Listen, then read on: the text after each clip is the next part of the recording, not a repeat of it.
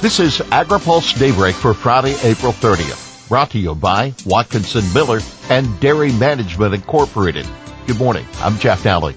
Here's today's headlines. Labor enforcement promised.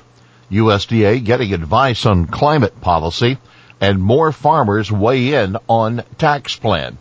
Labor Secretary prioritizing worker protections. The Biden administration says it's taking seriously the pay and treatment of low-wage employees throughout the country, including farm workers. A Labor Department webinar yesterday featured Labor Secretary Marty Walsh and also Domingo Aguilar, a seafood worker at a Pennsylvania supermarket who was due more than $15,000 in overtime and minimum wage violations, and investigation found. Now keep in mind, although farm workers weren't represented on the webinar, the department has recently begun a nationwide education outreach and enforcement initiative to ensure workplace protection for them.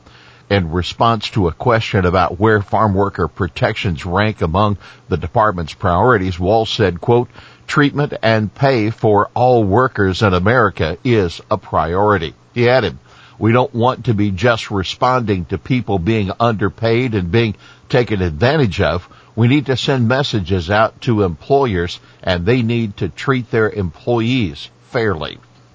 USDA sifting through climate recommendations. U.S. Department of Agriculture is getting plenty of advice about what it should do to address climate change. The White House directed USDA to solicit comments on the issue. Yesterday was the last day for recommendations to be filed with the department. As of yesterday, about 1,800 comments have been posted on the web. Among those, the National Association of State Conservation Agencies says USDA should leave the carbon banking idea to the private sector. A carbon credit purchase exercise that is funded annually with taxpayer dollars is not a bank. It's simply another program that pays for outcomes rather than implementation, the group says.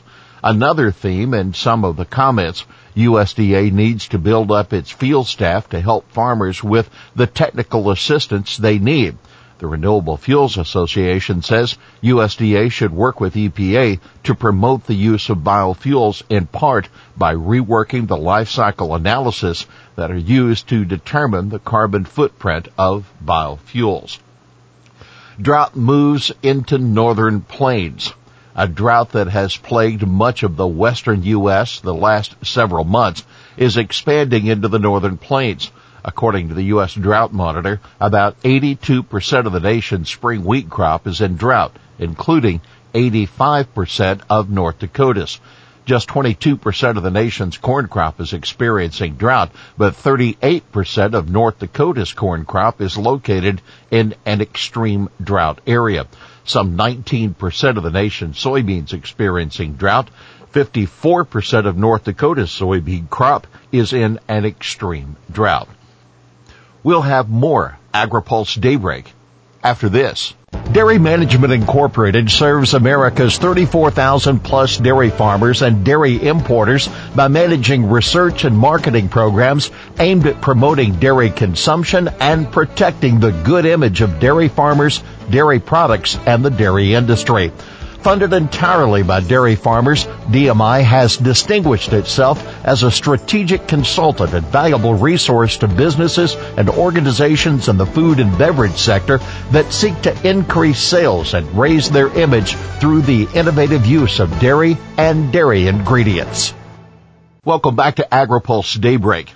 Co-ops like Buy American emphasis the National Council of Farmer Cooperatives is applauding President Joe Biden's efforts to tighten the federal government's Buy American procurement rules. He included such requirements in his infrastructure proposal and has named Made in America director in the Office of Management and Budget to ensure domestic content rules are followed. NCFC President and CEO Chuck Conner says it's vital the administration acts on Biden's policy. We hear similar claims of support during the previous administration with minimal follow through or impact, Conner said.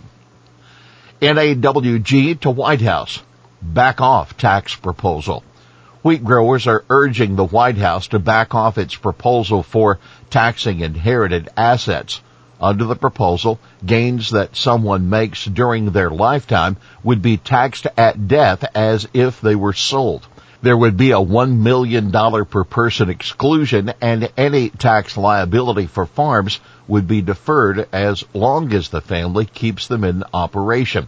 USDA says 2% of farms would be affected by the proposal. The National Association of Wheat Growers CEO Chandler Gould tells AgriPulse he spoke to White House officials yesterday about his group's concerns with how the proposal would affect family farms. China has a strong week for grain and pork imports. The week from April 16 to 22nd was another strong period for U.S. grain and pork exports to China. According to the latest trade data out of USDA, the U.S. shipped 130,400 metric tons of wheat, over 561,000 tons of corn, over 241,000 tons of sorghum, and just shy of 14,000 tons of pork to China over those seven days. Chinese buyers also made some significant purchase commitments. USDA reported net sales of over 243,000 tons of sorghum and 62,500 tons of soybeans to China for the 2020-21 marketing year. China also purchased 198,000 tons of U.S. soy for delivery in 21-22, and the Chinese purchased 2,000 tons of U.S. pork and 1,900 tons of U.S. beef. Ag and food lobby groups apply pressure for end to U.S. EU tariffs. Some 88 U.S. and European trade associations, most of them from the ag and food sectors, are pressuring governments on both sides of the Atlantic to end their trade disputes and stop punishing each other's exports with tariffs. Tariffs tied to the transatlantic spats over airplane subsidies are on hold as the U.S. and European Union negotiate, but the tariffs from both sides over steel and aluminum trade remain in place. In a letter sent to President Biden and European Commission President Ursula von der Leyen, the U.S. and European groups say the transatlantic relationship is of enormous economic importance to our sectors, and we are eager to see it protected and nurtured. Our sector should no longer incur collateral damage in these unrelated disputes. The American Frozen Food Institute, European Fruit Juices Association, Agriculture Transportation Association, American Cranberry Growers Association, Corn Refiners Association, American Soybean Association, European Dairy Association, and the Distilled Spirits Council of the United States are among the groups that signed the letter. Here's today's She Said It. Public health officials face considerable challenges reaching communities in America's rural South and West. That American Medical Association President Susan Bailey, a Texas allergist and immunologist in the relatively high rates of resistance in those regions to the COVID-19 vaccines. AMA is targeting those areas in its efforts to encourage people to get vaccinated. Bailey told members of the North American Agriculture Journalist.